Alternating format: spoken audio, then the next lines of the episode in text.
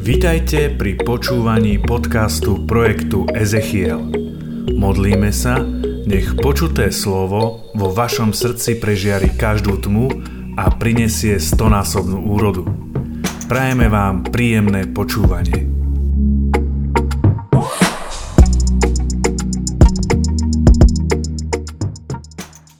Mali sme určitý moment, kedy sa nás Boh dotkol a kedy sme spoznali to, že On je dobrý, že nás miluje. A rozhodli sme sa ho nasledovať. Pretože dneska večer si mohol byť doma, mohol si pozerať televízor, mohol si čítať noviny, mohol si robiť ja neviem čo, mohol si oddychovať. My by sme uspali s Joanou, popri tom, ako uspávame deti, by sme zaspali. Ale sme tu. A je to dôkaz toho, že hľadáme Pána. Že sa nás Pán dotkol a že chceme ho nasledovať, chceme plniť jeho vôľu. Čiže každý jeden z nás, verím, že sme zakúsili určitým spôsobom Boží dotyk. A to znamená, že sme sa stali kresťanmi. Predpokladám, že každý o sebe môžeme povedať, že áno, som kresťan. Ale čo to znamená byť kresťan?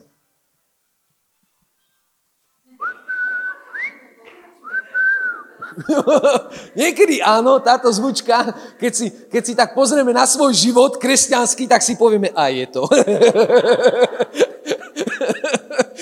Keď sa zamyslíme nad tým, kde sme mohli byť, ako dobre by sme Pána mohli poznať, tak nám stačí.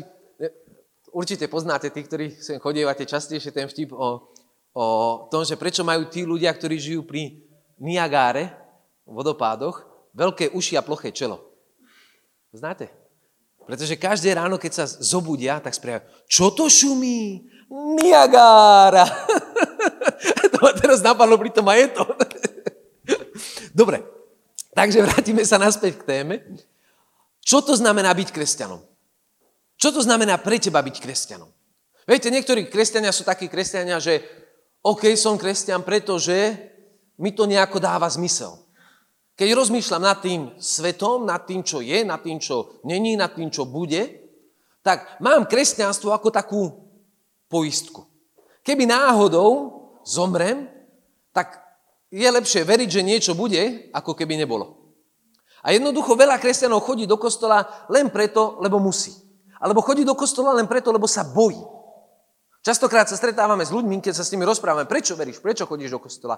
A tak, čo ja viem, odovzdali mi to, pohode, odovzdali mi to rodičia, od malička som chodil, ale keď sa ho spýtaš, kedy sa ťa Pán dotkol, kedy si Pánovi dal svoj život, tak ti nevie povedať.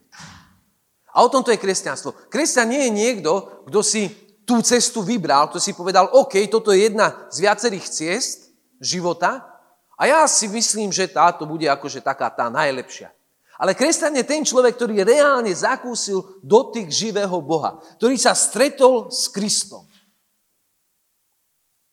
Ja a ty rôznym spôsobom sme sa stretli s Kristom. Niektorí ľudia majú to obrátenie a to stretnutie silnejšie, niektorí to majú také prirodzenejšie, ale tvoje stretnutie s Kristom je charakterizované tým, že si sa rozhodol dať mu svoj život. Že si sa ho rozhodol prijať za svojho Pána, za svojho Spasiteľa a za svojho Mesiáša. Keď sa ty stretneš s Kristom, tvoja prirodzená odpoveď na to je, Pane, Ty si môjim Spasiteľom. Ja prijímam spásu. Ja prijímam to, čo si Ty urobil na dreve kríža. Že si za mňa zomrel. Že si za mňa zaplatil. Že v Tvojej krvi mám odpustenie hriechov a v Tvojich ranách mám uzdravenie. Pozerám na Peťa, že či si mám dať bližšie mikrofón. Áno, takže bližšie mikrofón. Peťa má takého poradcu, len mi ukazuje. Lebo viete, ja už od malých detí som naučený, že takto si to vyložím a potom už len sa húpem. Takže musím to dať bližšie.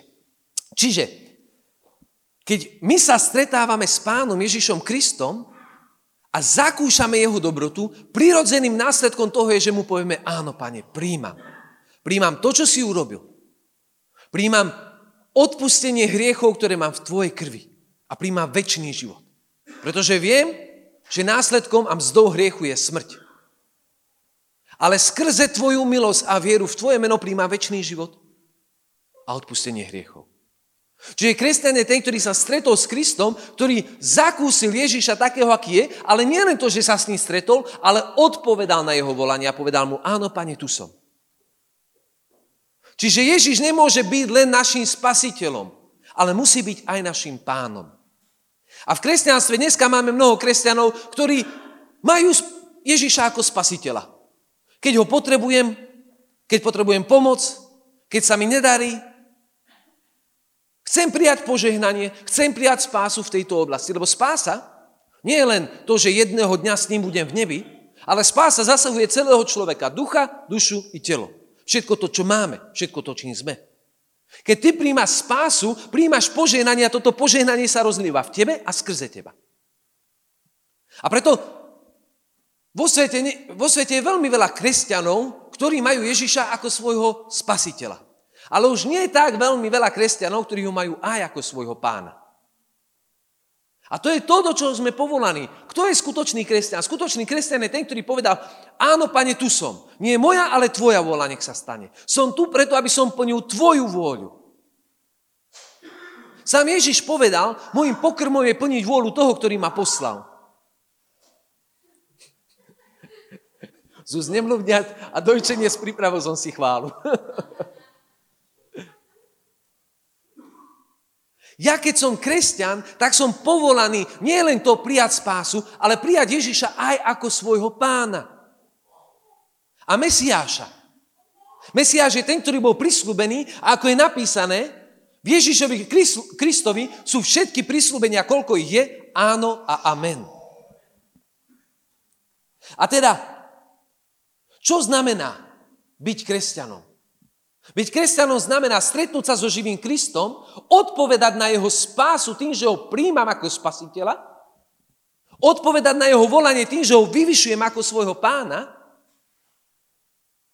a znamená to, že mám otvorené srdce na to, aby tie prísľuby, ktoré sú v Biblii, som mohol prijať. Boh poslal svojho jednorodeného syna, aby nezahynul nikto v neho verí, ale aby mal večný život. A Ježiš prichádza, možno som je napísané, veď Boh tak miloval svet. Ježiš prichádza, pretože Boh miluje tento svet.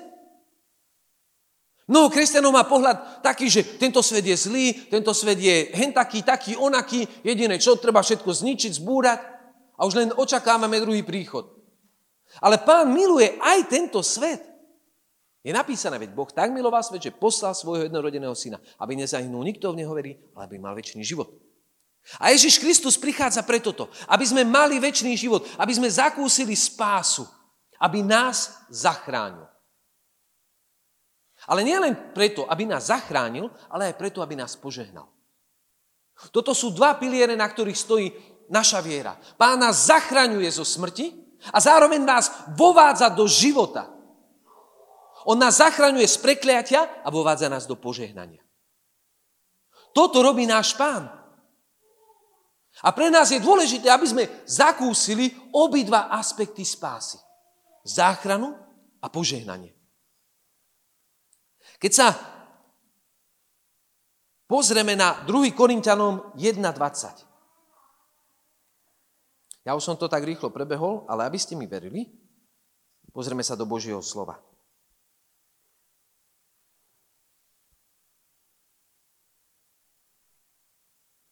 Druhý Korinťanom 1.20. Lebo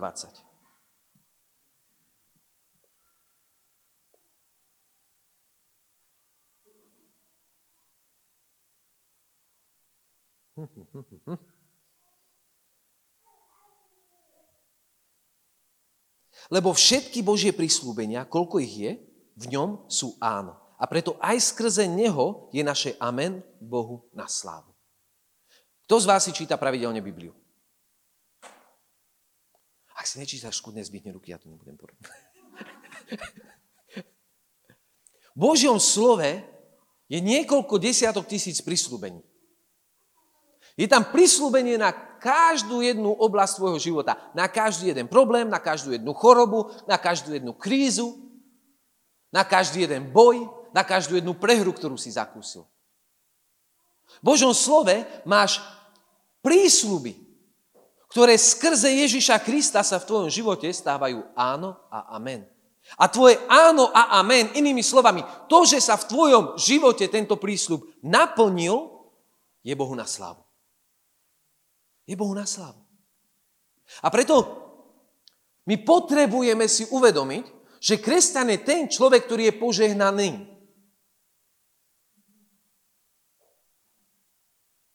Teraz pozerám. Naozaj. Veď to není vidieť. No amen. Že hovor za seba. Amen. Kresťan je ten, ktorý je požehnaný. Prečo? Dva aspekty. Prvé, aby si bol požehnaný. Prečo? Pretože Boh ťa miluje. A tak, ako my chceme dobré veci pre svoje deti, tak jak Martin chce dobré veci pre svojho Martina, tak sa tam spokojne usmieva, tak Boh chce dobré veci pre nás. On nás chce požehnať preto, aby sme mali a žili dobrý život. V Božom slove napísané, že diabol prichádza preto, aby ničil, zabíjal a kradol, ale Boží syn prišiel preto, aby sme mali život, aby sme ho mali v hojnosti. Nikto z nás nechce chorobu pre svoje deti. Nikto z nás nechce chudobu, nechce núdzu. Nechce problémy, nechce vojnu. Nikto z nás. A ak my, hoci sme zlí, je napísané, vieme dávať dobré dary svojim deťom, o čo skôr dá dobré dary a Ducha Svätého nebeský Otec. A preto Boh prichádza, Ježiš prišiel preto, aby sme boli požehnaní. Osobne. To požehnanie je pre teba, uzdravenie je pre teba, oslobodenie je pre teba. Ale zároveň si musíme uvedomiť, že kresťanstvo nie je individualizmus. My nie sme povolaní do toho žiť si na svojom piesočku dobre a všetci ostatní sú mi ukradnutí. Ja som požehnaný. Martin je požehnaný. Prečo? Preto, aby bol požehnaný. Preto, aby mohol požehnať. Poznáte to, vytrhni z dlane chlp. Keď ťa niekto prosí, dal by som ti, ale vytrhni z dlane chlp. Nepočuli ste to? Vytrhni z dlane chlp. To tak to len môj otec používal. Keď som potreboval vreckové. Ja a ty sme povolaní do toho, aby sme boli požehnaním pre tých, ktorí sú okolo nás, aby sme boli požehnaním pre svet. A toto je niečo, čo potrebujeme prijať. Toto je niečo, čo si potrebujeme uvedomiť, lebo ak ja si toto neuvedomím, ak ja toto nepríjmem, žijem v mentalite, ktorá nie je správna. Žijem v mentalite toho, že kresťan je ten, ktorý je chudobný, kresťan je ten, ktorý je ubolený, kresťan je ten, ktorý trpí, kresťan je ten, ktorý musí byť celý život sklonený a nemôže sa pozrieť hore. Ale opak je pravdou. V Božom slove vidíme, že Pán nás žehná. Prečo? Aby sme boli požehnaní. Aby nám nič nechýbalo a dokonca je napísané, aby sme mali dostatok na každé dobré dielo v Kristovi Ježišovi. Takto to hovorí svätý Pavol. Aby keď niekto príde, kto je núdzny, aby si mu mohol dať. A preto ja a ty sme požehnaní. Preto, aby sme boli požehnaní. Tak ako Ježiš Kristus. A teda, ako ale reálne môžeme prijať toto požehnanie? Lebo síce Martin povedal, že hovor za seba pri požehnaní, ale mnoho kresťanov toto požehnanie nezakúša. Mnoho kresťanov žije s tým, že sú núdzni, sú chorí, majú problémy, nevedia sa dostať zo svojich problémov. Ako ja môžem zachraňovať druhých, keď sám potrebujem byť zachránený? Ak ja sám sa topím vo vode, ako môžem pomôcť niekomu inému? A Boží plán nie je to, aby sme sa topili vo vode. Nie je to, aby sme boli neustále na tom konci, kde potrebujem prijímať a potrebujem pomoc a potrebujem pomoc. Pán chce, aby sme žili tak, aby sme mohli dávať a pomáhať. A ako sa to môže stať? Ako môžem naozaj vo svojom živote zakúsiť požehnanie, ktoré presahuje moje chápanie? Skutočné požehnanie, ktoré vychádza od Pána. Ako prvé, musíme jesť jeho telo a piť jeho krv. Pozrime sa Ján 6, 53-57. Skúšam sa teraz rýchlejšie nájsť. Ján 6, 53 až 57.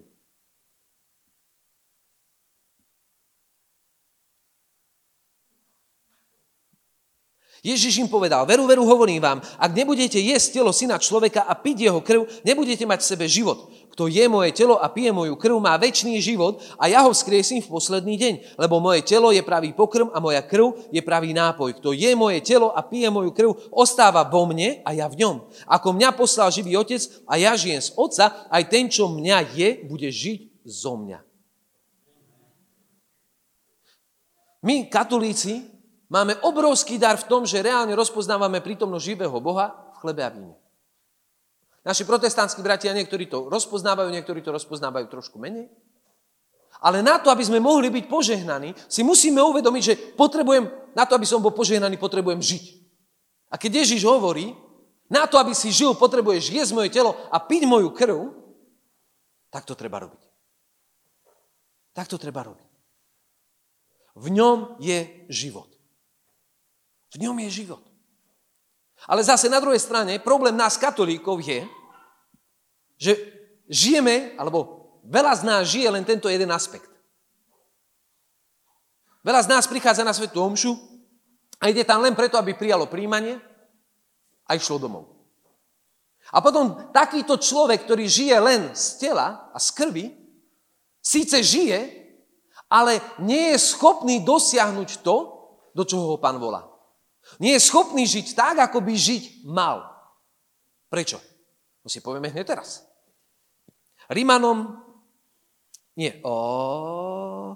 Ján 8, 31 až 36. Ján 8.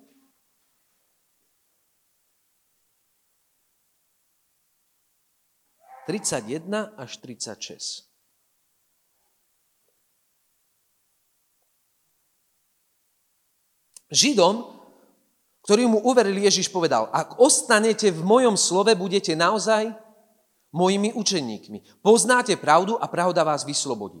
Odpovedali mu, sme Abrahamovo potomstvo a nikdy sme nikomu neotročili. Akože hovoríš, budete slobodní? Ježiš im povedal, veru, hovorím vám, každý, kto páchá hriech, je otrok. A otrok neostáva v dome navždy ostáva syn. Až keď vás syn vyslobodí, budete naozaj slobodní. A mnoho kresťanov si toto neuvedomuje. Najmä nás, katolíkov. Že na to, aby som mohol byť požehnaný a mohol splniť Pánovu vôľu, mohol dospieť do duchovnej dospelosti, potrebujem byť skutočne slobodný. Koľko z nás zápasíme s hriechom, bojujeme, padáme a pýtame sa Pána Boha, Páne, prečo som zase zhrešil? Páne, prečo som zase padol? Páne, prečo sa mi zase nedarí? Páne, prečo som zrazu... Žijem stále v tých istých veciach dookola. A nie sa z toho vymotať. Odpoveď je jednoduchá. Pravda ťa oslobodí. Aká pravda? Jeho slovo. Ježiš skrze jeho slovo ťa dokáže oslobodiť. Od každého hriechu. A nielen to, že ťa oslobodí, ale vovedie ťa do skutočnej pravdy a poznania. Toho, kým je on, toho, aký je on a toho, kým môžeš byť ty. A preto potrebujeme ráz v Božom slove.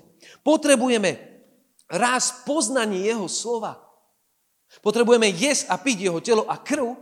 A zároveň potrebujeme byť oslobodení, oslobodzovaní skrze jeho slovo. Potrebujeme spoznávať jeho charakter. Potrebujeme vedieť, aká je jeho vôľa pre nás. Ako tretí bod, Rimanom 12, 3-7. Rimanom 12, 3-7. Mocou milosti, ktorú som dostal, hovorím každému z vás, aby si o sebe nemyslel viac, ako si myslieť treba. Alebo od 4, tak. Lebo ako máme v jednom tele mnoho údov, ale všetky údy nekonajú tú istú činnosť, tak aj my, mnohí sme jedno telo v Kristovi Kristovi. A jedno sme si navzájom údmi. Máme rozličné dary podľa milosti, ktorú sme dostali, či už dar prorokovať v súlade s vierou, alebo dar slúžiť v službe, alebo učiť pri vyučovaní, či povzbudzovať pri povzbudzovaní. Pavol tu nám hovorí, že navzájom sme si údmi, ale tvoríme jedno telo. Jeden chrám, jednu cirkev. A preto, ak chceme byť požehnaní, musíme byť začlenení do cirkvi. Musíme byť začlenení, ja to poviem tak, ako to je, do spoločenstva. Pretože mnoho z nás je oficiálne v cirkvi. Boli sme pokrstení, boli sme pobirmovaní, v kostole sme mali svadbu a tým to končí. Ale ak chceme rásť, ak chceme skutočne poznať Pána a zažívať požehnanie, musíme byť začlenení do jeho tela. Prečo? Preto, že on nás povolal do toho, aby sme si slúžili navzájom. To je to, čo sme hovorili na začiatku. Si požehnaný preto, aby si bol požehnaný. Dostávame dary Ducha Svätého na všeobecný úžitok. Jeden prorokovať, druhý uzdravovať, tretí konať zázraky. Oslobodzovať. Všetko toto slúži preto, aby sme mohli naplniť jeho vôľu. Božiu vôľu. A teda, ako môžem byť požehnaný? Musím splniť tieto 3 základné kroky. Musím jesť jeho telo, piť jeho krv. Musím poznať jeho slovo a musím byť začlený do cirkvi, do spoločenstva. Pretože keď mám tieto 3 veci, mám duchovný rast. Keď mám tieto 3 veci, Pán si ma môže formovať skrze jeho slovo, skrze bratov. Udržuje ma v živote skrze jeho telo a jeho krv. A teda, keď som v spoločenstve, Pán ma povoláva do toho, aby som plnil jeho vôľu. Aby som konal jeho vôľu. A tu nastáva otázka, ak ja nepoznám Božie slovo, ako môžem poznať jeho vôľu? Ak ja nepoznám a nečítam si Božie slovo, ako môžem spoznávať jeho vôľu? A preto vás chcem povzbudiť do toho, čítajme Božie slovo. Hoďme sa do toho, začneme sa cítiť. Ak máme problémy, s ktorými si nevieme rady. On nám prislúbil, že pravda nás oslobodí. A jeho slovo je pravda. A teda,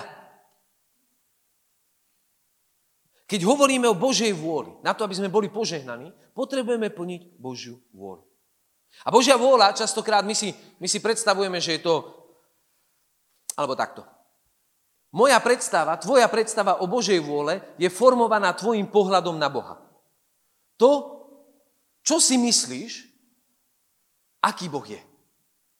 Ak ty si myslíš o Bohu, že je prísny sudca, tvoja predstava bude, že Božia vôľa je tá, že stojí nad nami a pozerá, kedy zhrešíme, kedy padneme, aby nám odplatil. Ale ak ja poznám Božie slovo, tak viem, že jeho vôľa je iná. V Božom slove napísané v 1. Timotejovi 2, 3, 4 je napísané, že Božia vôľa je to, aby bol každý spasený. Každý človek. Každý človek. Pre nás ľudí je to nepochopiteľné. Pretože keby tu stál Hitler, tak mu povieme, do pekla s tebou. A Božia vôľa je aj to, aby bol Hitler spasený. Alebo bola. Neviem, či poznáte ten vtip. Jeden americký politik, nebudem hovoriť, ktorý sa dostal do pekla a už mu to ten čert ukazuje a hovorí, no tak tu máme to ohnivé jazero a teraz ty, keďže si bol zlý a spôsobil si vojnu a mnoho ľudí zomrlo, tak celú večnosť budeš pokolená v tom ohnivom jazere. A už tak, no dobre, no tak spôsobil som vojnu a tak sa tam tak postaví, už tam tak čaká. A on sa zrazu, už mu tam je dlho, tak sa začne obzerať a pozerá napravo, vedľa neho stojí Hitler. Ale on je len počlenky v tom ohnivom jazere. A tak mu to nedá, tak zavolá, počúvaj, poď sem. Jak je to možné? OK, spôsobil som vojnu, ale v tej vojne určite zomrelo menej ľudí ako v druhej svetovej vojne. Hitler je len počlenky. Ten čer sa pozerá na Hitlera a hovorí, zleze z toho Stalina.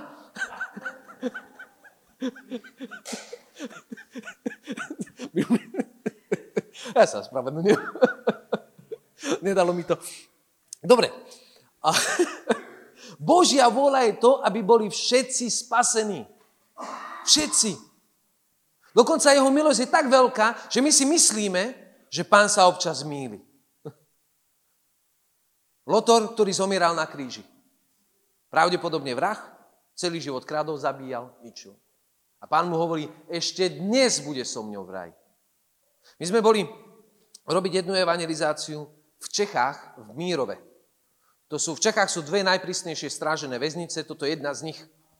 Po tom, čo z nej utiekol Kajínek, tak je pravdepodobne najstráženejšia. A pozvali nás tam robiť jednu evangelizáciu, boli sme tam cez advent v decembri. Asi 40 väzňov tam bolo. Minimálne roky, čo sú tam, je 15 a vyššie. Zväčša je tam na doživotie, vraždy, bol tam jeden človek, nebudem menovať, ktorý zabil ľudí tak, že zaviazal niekoho za auto a ťahal ho, až kým ho úplne nezodral. Takíto ľudia tam boli. Ľudia, ktorí zabili deti, svoje manželky. A my sme tam išli evangelizovať a hovoriť im o tom, že Boh ich miluje. Ako prvé som si to sám sebe musel nejako utvrdiť. A povedať si, toto sú stratené ovečky, ktoré zranili preto, lebo boli zranené. A Boh ich napriek tomu miluje. A tak sme tam došli. Boli sme tam s projektom Monk, s Ondrom a ešte jednou skupinou z Brna, hudobnou. Začali sme hrať, začali sme sa modliť. A Božia prítomnosť zostúpila v takej moci, že tí väzni tam začali z ničoho nič plakať. Že dozorca musel chodiť von to rozdýchávať. Na konci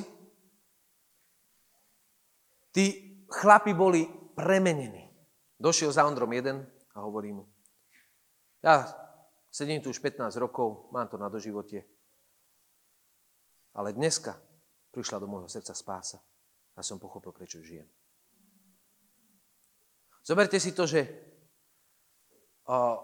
tam má službu jeden duchovný z nejakej evanjelickej cirkvi, nejaký evanjelik, farár, a on tam vtedy nebol.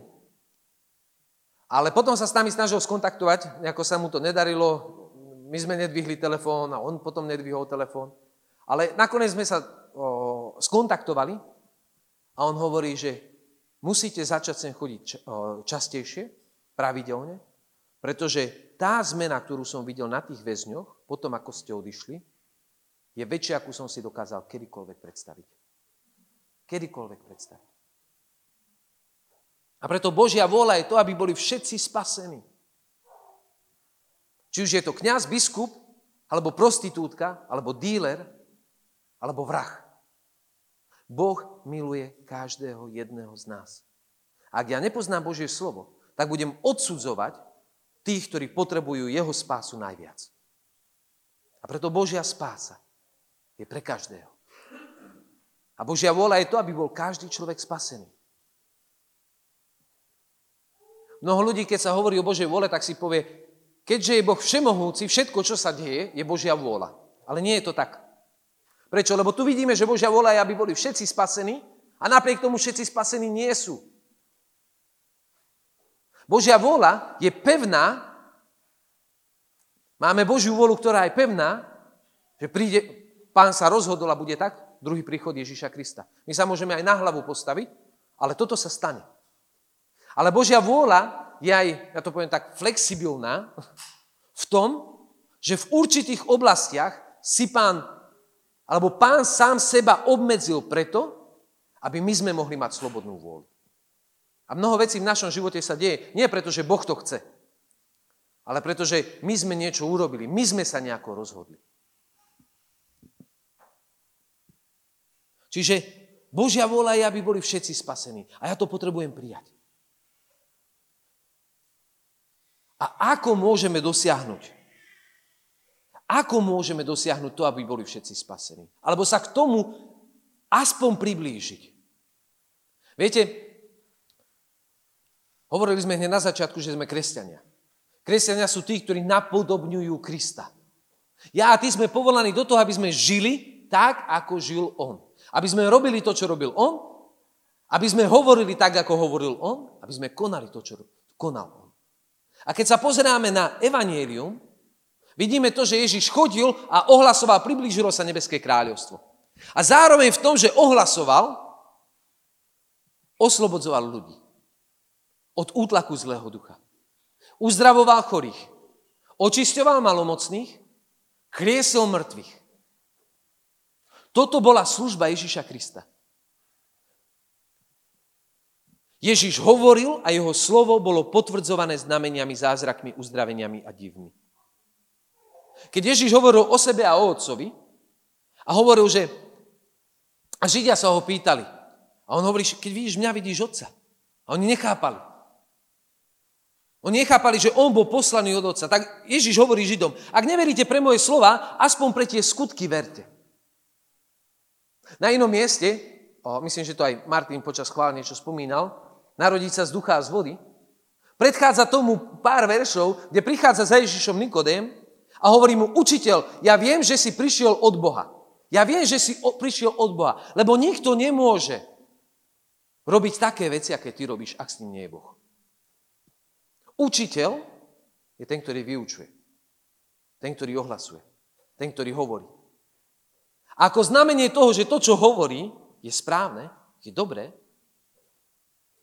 sú slová, ktoré sú potvrdzované znameniami. A ja vám poviem, jedno z najväčších víťazstiev diabla je to, že ukradol kresťanom našu moc. Že nás presvedčil o tom, že slová stačia. Že stačí evangelizovať slovami. A to nie je tak. Matúšovi 10. kapitole 8. verš a ďalej. On je ten, ktorý nás poslal, aby sme vyháňali zlých duchov. Kto z vás... Nebudem sa pýtať. Kedy si, bez toho, aby si dvíhal ruky, naposledy videl, že človek bol oslobodený od zlého ducha? Tento víkend. Minulý týždeň. Minulý mesiac. Alebo nikdy. Viete, mnoho ľudí si myslí teraz, že to, čo robil Ježiš, už dneska nie je aktuálne. Ak ideš evangelizovať, ak naozaj ohlasuješ Božie slovo, tak vidíš, že tieto veci sú aktuálne dnes. Že toľko ľudí potrebuje oslobodiť od zlého ducha neodpustenia, depresie, útlaku, myšlienok na sebevraždu, samoty. Toto sú všetko zlí duchovia. A v tvojom srdci je depresia, z ktorej sa nevie zbaviť, myšlienky na samovraždu. Ak cítiš útlak od zlého, môžeš byť oslobodený. Ale na to, aby si bol oslobodený, musíš vedieť, že to nie je Božia vôľa pre teba. Potrebujeme uzdravovať chorých. Ja som, minulý víkend sme mali kurz Filip v Čechách a Rostia mi hovorí, má tam tému o spoločenstve. A v tejto téme o spoločenstve hovoril o tom, ako prvýkrát zakúsil Božiu moc. A to, že naozaj Boh koná a uzdravuje, že jeho slovo je pravda, pravdivé. A hovorí, že keď sme robili prvú konferenciu poslaní v Čechách, čo robia vo Valaských Kloboukoch, tak tam prišiel jeden manželský pár. Žena bola tehotná, ale jej bábätku diagnostikovali rakovinu plúc. Ja som ani nevedel, že také niečo je možné. Som si myslel, že rakovina plúc je z fajčenia. Ale tomuto bábätku diagnostikovali rakovinu plúc. Ona chodila na kontrolu a na takú liečbu do Prahy. Tam je jediné centrum, kde sa takéto prenatálne rakoviny liečia. A tam jej povedali, aj ukázali normálne zábery z toho, že tá rakovina rastie rýchlejšie ako plúca bábätka. Že je tak agresívna, že to príde do bodu, kedy ako keby to bábätko, tá rakovina doslova roztrhne. A pretože najlepšia možnosť nečakať na to, je to bábätko si dať zobrať. No a táto pani tam stála, ale to, čo bolo zvláštne, je, že ona nechcela, aby sme sa za ňu modlili. Za nami prišiel jej manžel. A on nám povedal, že ona nechce prijať modlitbu, pretože keď bola malá, jej mamina bola chorá, ona sa dlho modlila a mamina zomrela napriek tomu. Mala veľké zranenie z toho. Ale manžel hovorí, ale ja chcem, aby ste sa modlili. Tak Rostia došiel za mňa a hovorí, Maťo, ide sa modliť, lebo ja sa bojím, že mi jednu vylepí. Že keď tam za ňou dojde, tak hovorí, tak nám vylepí, no tak čo spravíš? Manžo, ako uhnem sa, vieš. Manžo chcel, ona nechcela, tak sme len tak prišli a hovorím, chceli by sme sa za teba pomodliť. Ona takto preložené ruky. Dobre. Tak sme sa začali modliť, veľmi krátka modlitba. Medzi tým sa mi stratili 2 deti, čo som tam mal. Takže to bola veľmi krátka modlitba. Rýchle deti. No a tým to skončilo. Až na to, že o pár týždňov na to, ona píše Rostovi a hovorí, počúvaj, bola som na kontrole a lekári nechápu ako, ale nádor prestal rásť. A ďalšia správa, ktorú od nej mal, bola fotka, ako drží krásne, zdravé bábätko vo svojich rukách.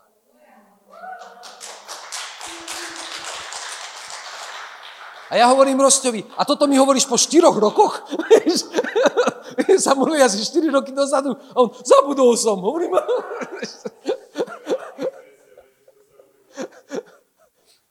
My potrebujeme ukázať tomuto svetu, že slovo, ktoré ohlasujeme, je pravda. Že Pán koná. Prečo? Lebo ak nie, tak medzi kresťanstvom a buddhizmom a hinduizmom a moslimami nie je žiaden rozdiel. Rozdiel medzi našim náboženstvom a našou vierou je to, že my máme živého Boha, ktorý je ten istý včera, dnes i na veky a ktorý potvrdzuje, že slová, ktoré hovoríme, sú pravda. A preto sa potrebujeme vzoprieť diablovi a nemôžeme dovoliť, aby on ukradol Božiu moc z našich životov. Z môjho a tvojho života. Ja nie som v ničom špeciálny. Som len dostatočne sprostý na to, aby som robil to, čo mi Biblia hovorí, aby som robil. A to poviem tak, ako to je. Som dostatočne hlúpy na to, aby keď Biblia povie, aby som sa išiel modliť za mŕtvych, tak aby som išiel. Mali sme jednu správu, sme to riešili, nakoniec sa to nevydarilo, ale zomrela jedna pani v Brne. A Ondra mi písal SMS-ku, poslal mi screenshot z jednej správy, ktorú mu poslal jeho kamarát. A teda nám mu povedal, že táto pani zomrela nejakých 40-45 rokov, 2 malé deti. A ten kamarát, ktorý mu tú správu posielal, hovorí, že v živote by mi to ani nenapadlo, ale po konferencii poslaných, kde bol Matej a hovoril o zázrakoch, uzdraveniach, znameniach a divoch, chcem sa ťa spýtať, či by ste sa spolu s ním nedošli pomodliť za vzkriesenie. A on mi túto správu poslal. Ja som ju dostal, pregúgol som a hovorím, pome. Prečo? Pretože je napísané Matúšovi, 10. kapitole, 8. verši, že máme kriesiť mŕtvych. Ako môžem kriesiť mŕtvych, ak sa za nich nemodlím? Ak pôjdem a budem sa modliť a nestane sa to, nevadí. Budem sa modliť za ďalšieho, keď Pán dá príležitosť. A za ďalšieho. Takisto, ako sme sa modlievali na začiatku za uzdravenia. Keď sme sa začali modliť a evangelizovať, tak sme uzdravenia videli jeden z 50, jeden zo 60. Ale vytrvali sme. Vytrvali sme. A teraz vidíme, že Pán koná v takej moci, o akej sme ani nedúfali, že bude konať. Pán uzdravuje len svojou prítomnosťou. Mali sme ešte tuto v tej menšej sále, keď sme robili chvály. Došiel sem Maroš Žlovič, kňaz Tunák z Krížovian. A došiel a bol seknutý v krížoch. A len sme mali chvály pustené. Tomáš tam hral z playbacku. len sme chválili. A Božia prítomnosť tam bola taká silná, že Maroš je... Halelujá! Som uzdravený. A začal tam skákať. Predtým, ako začal mal mať tému a slovo, tak hovorí, musím vám o tomto svedčiť, Pán ma teraz uzdravil. Len jeho prítomnosťou. Robili sme kurz Filip a bol tam jeden malý, mladý chalan, 18-ročný, celiatik. Pán ho uzdravil. O rok som sa o tom dozvedel. Keď prišiel na druhý kurz Filipa, len tak medzi rečou povedal, vieš čo, už rok, akože papám všetko. Pán ma uzdravil. Pán koná. Ak my sme dostatočne, nepoviem hlúpi, ale poslušní a naivní v očiach tohoto sveta uveriť to, že Božie slovo je pravda. A keď Božie slovo hovorí, že nás budú sprevádzať znamenia, tak to musíme robiť. Zakončil by som to. Matúš 16, 15 až 18.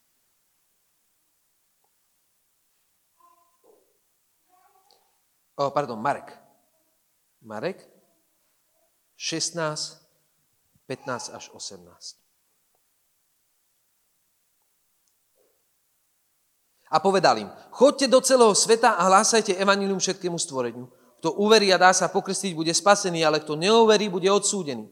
A tých, čo uveria, budú sprevádzať tieto znamenia. V mojom mene budú vyháňať zlých duchov, budú hovoriť novými jazykmi, hády budú brať do rúk, ak niečo smrtonosné vypijú, neuškodím.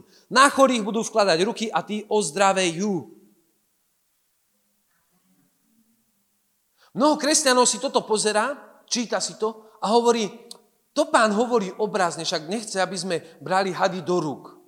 To určite tak nemyslel. A keďže to hady do rúk berie obrazne, tak aj všetky tie ostatné veci. OK, dobre. Až na to, že keď si číta Skutky apoštolov, vidí, že svätý Pavol, keď prikladal do ohňa a skočila mu vretenica na ruku a on ju len takto striasol do ohňa a pokračoval. Domorodci, čo to videli, si mysleli, že to je vrah. Síce utiekol z mora, alebo stroskotali, ale smrť si ho aj tak našla. To je vrah. A potom svätý Pavol, keď sa napapal, porobil si, išiel si lahnúť a oni videli, že neopuchol, neodpadol a nezomrel, tak si začali myslieť, to nie je vrah, ale Boh. A chceli ho uctievať. Zoberte si to. Ježiš nám dal dokonalý príklad. Keď on hovorí, že ak budeme mať vieru ako horčičné zrnko a povieme tejto moruši, aby sa vytrhla a presunula, tak sa to stane. To je obrazne povedané. OK, Ježiš išiel, myslím, že to bolo do Jericha, alebo kanto, zbadal tam figovník, preklial ho. Na druhý deň bol suchý. Keď Ježiš nám prikázal, aby sme očisťovali malomocných, mnoho ľudí, ale to malomocenstvo je obraz hriechu a máme očisťovať ľudí od hriechu a pomáhať im nehrešiť. Áno, aj to. Ale keď prišli k malomocným Ježišovi a povedal mu, Ježišu, ak chceš, uzdravíš ma a budem čistý, on sa ho dotkol a povedal, chcem buď čistý a v tom momente bol zdravý. Začnime Božie slovo naozaj brať vážne. A príkaz, ktorý nám on dal. Choďte do celého sveta a ohlasujte. Tých, ktorí uveria, budú sprevádzať tieto znamenia. Tam sú dva aspekty. Prvý, musíš uveriť, že Ježiš je Pán. Že to, čo hovorí, je pravda. Druhý, musíš uveriť, že tieto znamenia ťa budú sprevádzať. Pretože aj ak veríš, že Ježiš je Pán a Ježiš zázraky robil a jeho cirkev zázraky robí, aj ak v toto veríš, ale neveríš, že tieto znamenia a zázraky môžu a majú sprevádzať aj teba, tak na chorých vkladať ruky nebudeš. Tak sa za mŕtvych modliť nepôjdeš. Tak nebudeš ochotný výjsť z lodky ako Peter, keď mu Ježiš povedal, poď. A kráčal po vode. Uverme, že tieto znamenia a toto poslanie je pre mňa a pre teba, pre celú cirkev. Marek 16:15. Toto je poslanie cirkvi. Ísť do celého sveta, ohlasovať. Ale nie len to, že ohlasovať. Naše slovo musí byť sprevádzané jeho znameniami. Lebo ak nie, tento svet nedokáže rozpoznať. Tak ako Židia. Ak nie pre iné, aspoň pre tieto znamenia verte. A preto naozaj vás chcem povzbudiť do toho. Začníme túžiť naplno po jeho moci. Začnime túžiť naplno potom, aby sme boli požehnaní. Preto, aby sme sa mohli stať požehnaním. Aby sme prijali moc z výsosti, ktorá nás urobí svedkami Kristovho zmrtvých stania. A začneme sa modliť za chorých. Začneme vkladať svoje ruky. Ak sa bojíš, že sa nič nestane, ak sa bojíš, že sa strápniš, že sa na teba budú smiešne pozerať, že si z teba budú robiť srandu, ak toto je tvoj strach, tak ho zober a zahoď. Pretože toto je niečo, čo nám Pán prisľúbil. Že to, čo budeme robiť, je bláznostvom pre tento svet. Ale pre vyvolených je to Božia múdrosť. A preto sa teším z toho, čo Pán robí tu, na tomto mieste. A ja verím, že budeme vidieť ešte väčšie veci.